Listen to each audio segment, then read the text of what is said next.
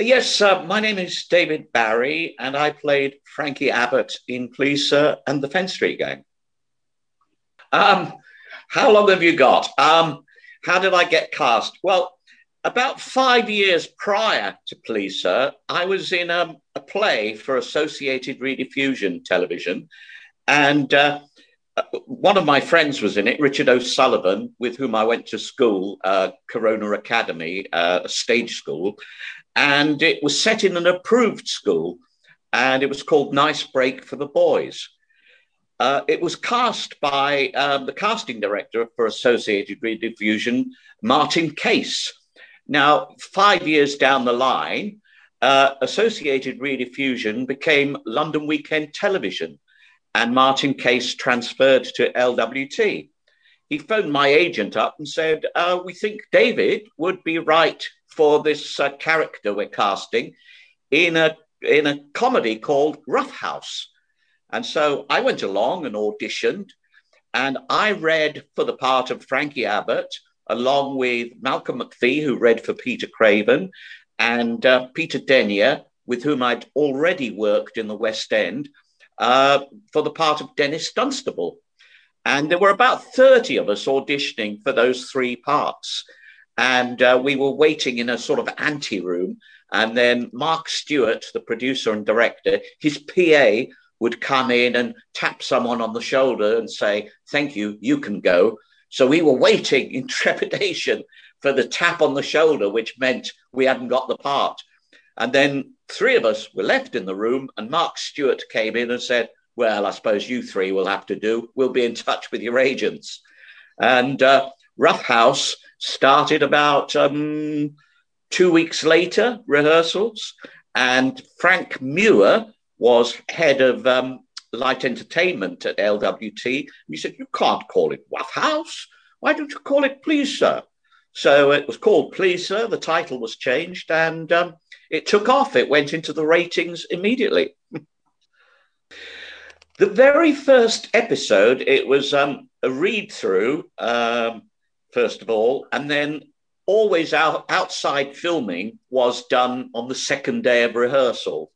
And so what I remember was um, it, we were on the bus heading to school, and uh, Bob Todd, I remember, was the bus conductor. and we all recognized him from a Knorr soup commercial because um, he, he'd become an actor uh, almost by default. He, he bluffed his way. Um, Galton and Simpson were writing something, Citizen James, I think it was called, and uh, Bob Todd said, Well, I'm an actor. And so they gave him a part. He wasn't an actor at all. I think he was a farmer, actually, originally. And uh, that's how he became an actor. And I remember him as this uh, bus put upon a long suffering bus conductor on this first day of filming.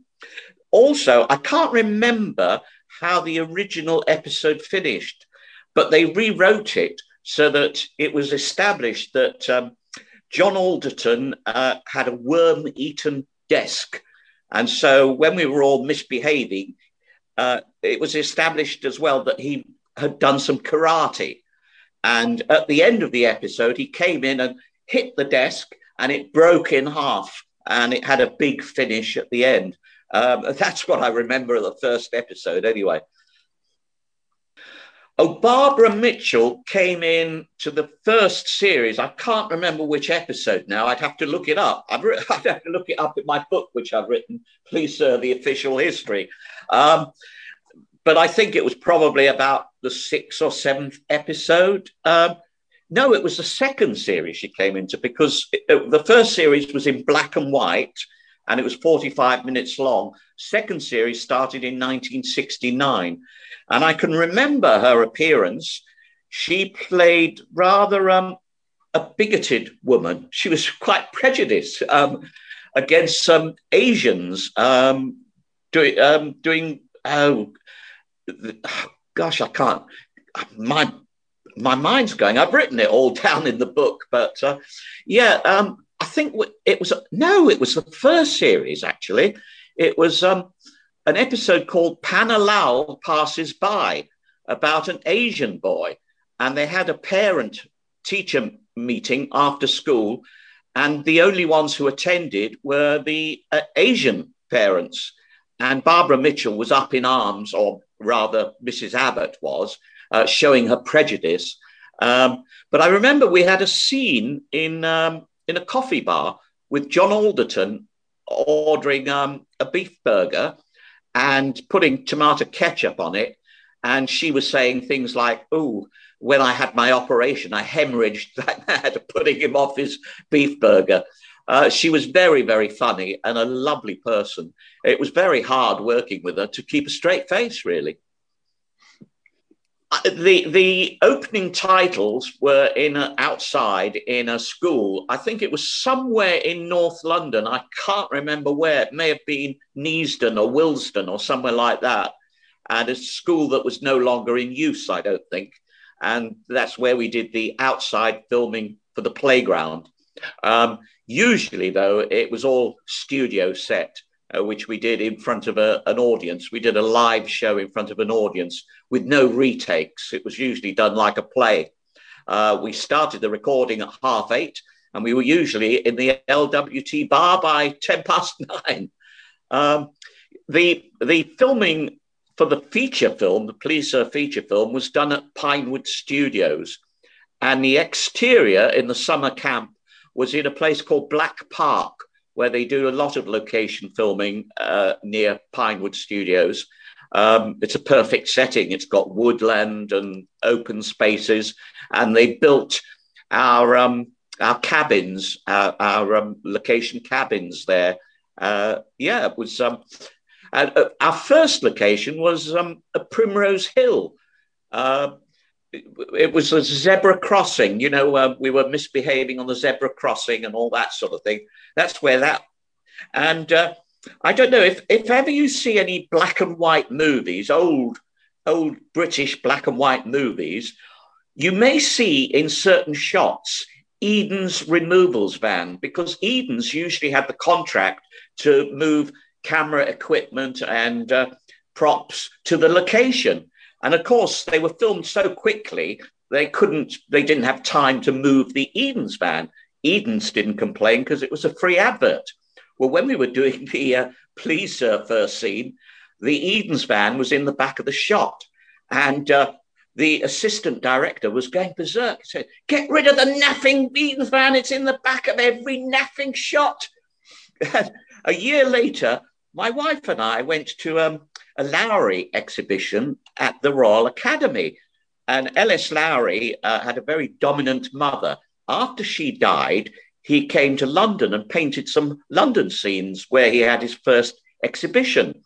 And we were wandering through the Royal Academy. It was quite crowded. I suddenly burst out laughing, and everybody looked at me because I was looking at this Lowry painting, which was called On Location he painted this film crew on location, and there in the Lowry painting was an Eden's van. By the time we did the third series of Please Sir, we were all getting a bit long in the tooth, you know. So they were writing episodes of, um, you know, uh, uh, working that we were going to get proper jobs. So London Weekend Television decided to very quickly bring out a film and and uh, because we were getting really too old to play 15 year olds um, so we managed it with a film i think. Um, but that's how it came about. Uh, they'd already planned to do the film uh, to shoot it in the summer bring it out uh, for the winter. Uh, it opened at the Metropole. Um, we had the preview at the Metropole Cinema in Victoria in the winter uh, November, I think, and then it opened for the school holidays, the Christmas school holidays. We saw kids queuing around the block to go and see it. Um, but at that time, in the autumn, we'd started the Fenn Street Gang, which was the spin off of the Please Sir series, uh, what happened after we left school. Uh, and that carried on into 1971, I think, the, the, because we did something like 26 episodes on the trot. I don't remember ever wearing any makeup. Um, I, I, I think the only time we had makeup was when we were bruised or, or you know, I think we were just au naturel. Um, costume wise, um, I started off with a combat jacket, like a military combat jacket. And then later on, they gave me a leather jacket with skull and crossbones and all that sort of thing on it, and a Hell's Angel thing. Um, and and that's that became more associated with the character rather than the combat jacket. Um, on the very, very first episode of Please Sir, um, they asked us to put on our costumes for the camera rehearsal, which was unusual because you don't usually do that. I think they just wanted to see how we looked. So I got down onto the studio floor, and there was John Alderton in this rather drab uh, tweedy jacket. And I went up to him. I said, John, that's perfect for what a, a young teacher, a, a naff sort of jacket a young teacher would wear. He gave me a very funny look as though I was winding him up.